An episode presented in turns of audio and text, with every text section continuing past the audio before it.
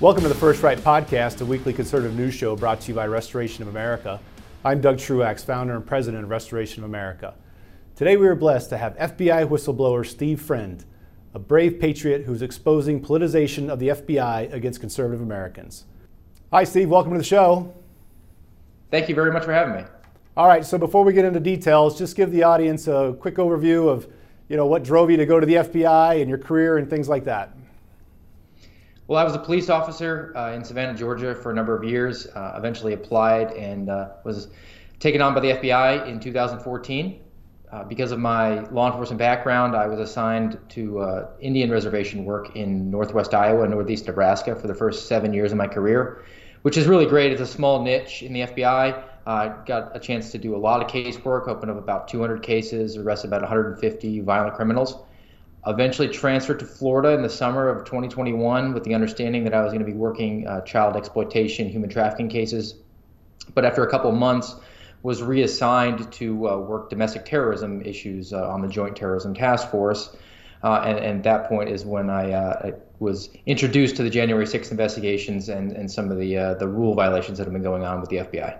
Yeah, so get into that a little bit more though. So what were you starting to see that really drove you to the point? I mean, you get there, you got good intentions about everything. You know, I it's not a perfect organization, but I'm sure you had, you know, a favorable view of the FBI, and then you start seeing certain things, and then it drives you to this point. So help us understand uh, what it was you were looking at that got you to the, got you to this point. Well, the FBI has uh, a, rule book essentially. It's called the DIOG, the Domestic Investigation Operations Guide, and it sort of spells out how to carry an investigation forward. I was very familiar with it, having done all the casework that I'd done before, uh, and that. But if you follow those rules, January 6th should be one case from Washington D.C. run by those agents, and if they need work done in the field, they would cut leads, essentially request work to be done by other agents. Uh, but the decision was made instead to open up separate cases for each individual person and spread those cases around the country uh, and to assign them to the offices where those individuals lived.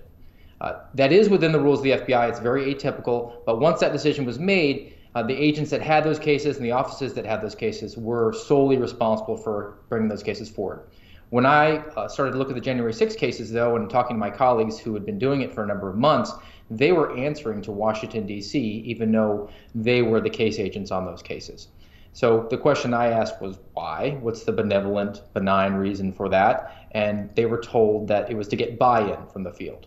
And, and that could mean uh, one thing being that uh, the FBI doesn't believe its workforce is capable of taking on cases with the great gusto that's necessary unless their name's on it, which is kind of hollow. Uh, and the other reason could be because the FBI wanted each individual field office to meet its predetermined metrics on domestic terrorism for the year and create a statistical narrative that makes it look like domestic terrorism is on the rise around the country when really all of those case numbers are stemming from one four hour incident at the Capitol on January 6, 2021. So, talk to that a little bit more in terms of this. It, it looks like this effort to inflate numbers around domestic terrorism. Like, how does that what does that look like typically in you know before January 6th, and what is happening now that is is starting to skew it at least as much as you know?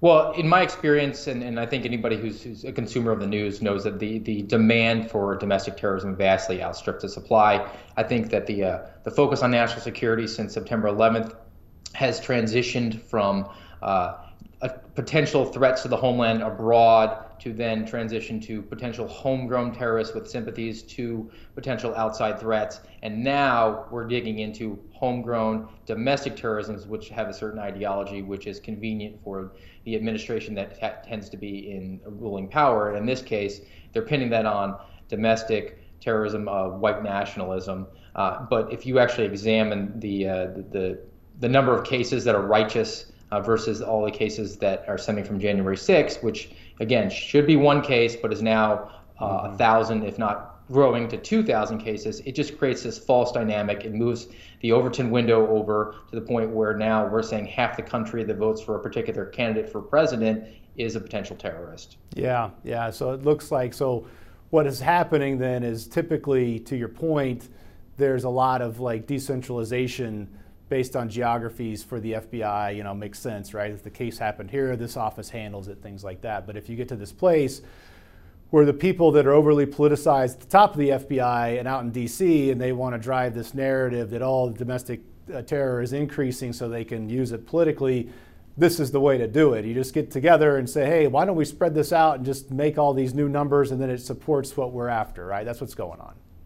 Yes, and, and the FBI has the reputation of being the you know the uniform aggregator of all statistics around the country pertaining to crime, and it has that you know that FBI logo on there that gives it their righteous you know label, so everybody takes it with you know without having any sort of skepticism that that anybody that's parroting those uh, stat, stats is you know taking them in good faith and that they're honest. And and in fact they're, they're really not. They're manipulative and they're creating this false impression and it, it's it's just not honest, and, and folks need to be aware of it. Yeah, absolutely, and, and so sad to watch this happen. You know, when I grew up and when you were growing up, everybody's like, oh.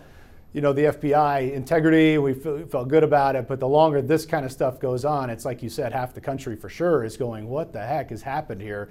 And the trust in the organization in general, it's getting to a really low level. And so I don't, you know, who knows what the future portends here for the FBI, but uh, but this is really tough stuff. And also, I was going to ask you about, you know, we watch these these SWAT style raids on these, you know, Roger Stone and obviously Mar-a-Lago, but then just people that are just out there associated with January 6th and like possible misdemeanors. An entire FBI SWAT looking team shows up at their house and does a raid. I mean, it's just unbelievable. Does what's the what's the take over there at the FBI amongst the people you've talked to that don't they see that that's just completely over the top? Yes, it's it's uh, derivative of a couple factors. One, I, I was on a SWAT team uh, when I was in my assignment at the Omaha division, uh, so I did for five years. I'm a believer in the in, in SWAT. I, I, think it's a, a, good tool in the, the tool belt for law enforcement. Uh, but the FBI is a professional law enforcement organization. Uh, prides itself on using the least amount of force necessary to bring somebody into custody safely. Uh, what's gone on though with these January 6 individuals and, and with folks you know that were praying outside of abortion clinics and were being arrested is the punishment is the process now at this point. Uh, so you can you, there's a subjective uh, spectrum for when it's appropriate to use SWAT, but it's pretty uh, loose. You can you can sort of contrive a way to use it, and I think that that's being used as a weaponization. Uh, and, and, I also think that there's pressure to use SWAT because there's uh, there's budgets attached to it. If, if it's a tool you have and you're not using it, your budget gets cut.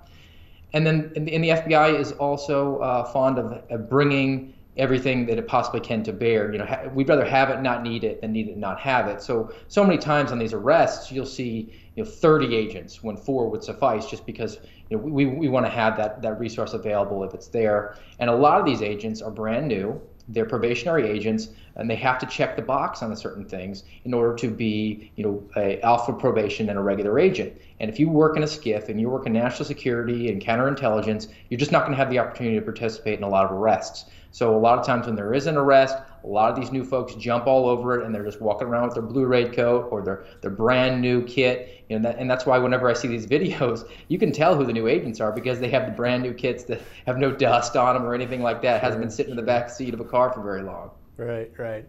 It's like at the end of the football game when they bring everybody in that hasn't played all season, right? It's like, yeah, let those let those guys get on the field, right? So, that's but you know right. that, no that's a, yeah, right. So that, but that's a great point. I mean, I I, I remember this uh, before all this politicization happened that it was part with the FBI. It's like they were, you guys were always good about not losing any agents, you know, in, operations because of this concept right here. Just, you know, you got the stuff, bring it with you, make sure there's no situation where you feel outgunned or whatever else. And so, but that was all well and good when it was just like, hey, they're going after the criminals and that's important. But then you get into this politicization thing and they keep doing this, what they're doing. It turns into, it makes everybody really nervous. Like, what are these guys up to? So it's, it's uh, totally get the concept, but yeah, using it this way is is, is scary stuff. And um, I was going to ask you too about um, about the uh, January 6th in general.